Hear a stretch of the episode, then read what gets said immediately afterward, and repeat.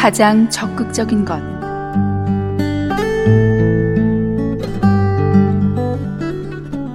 욥기 1장 1절. 그 사람은 순전하고 정직하여 하나님을 경외하며 악에서 떠난 자더라.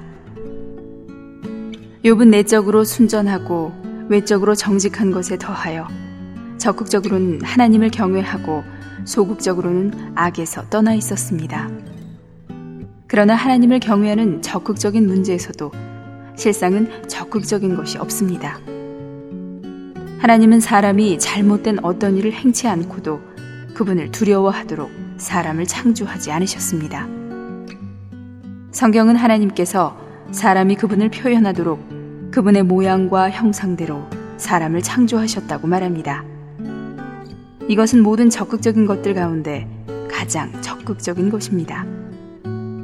하나님을 경외하고 악에서 떠나는 것만으로는 충분치 않으며 사실 이것은 그리 적극적이지 않습니다. 가장 적극적인 것은 하나님을 표현하는 것입니다. 하나님을 표현하는 것이 하나님을 두려워하고 악에서 떠나는 것보다 더 높은 것입니다. 욥기 라이프 스타디 중에서 우리가 여기에 머물러 있는 것은 그리스도를 나타내기 위해서이다. 그렇지 않다면 우리는 주님께 무용하고 세상에 대해서도 무용하다.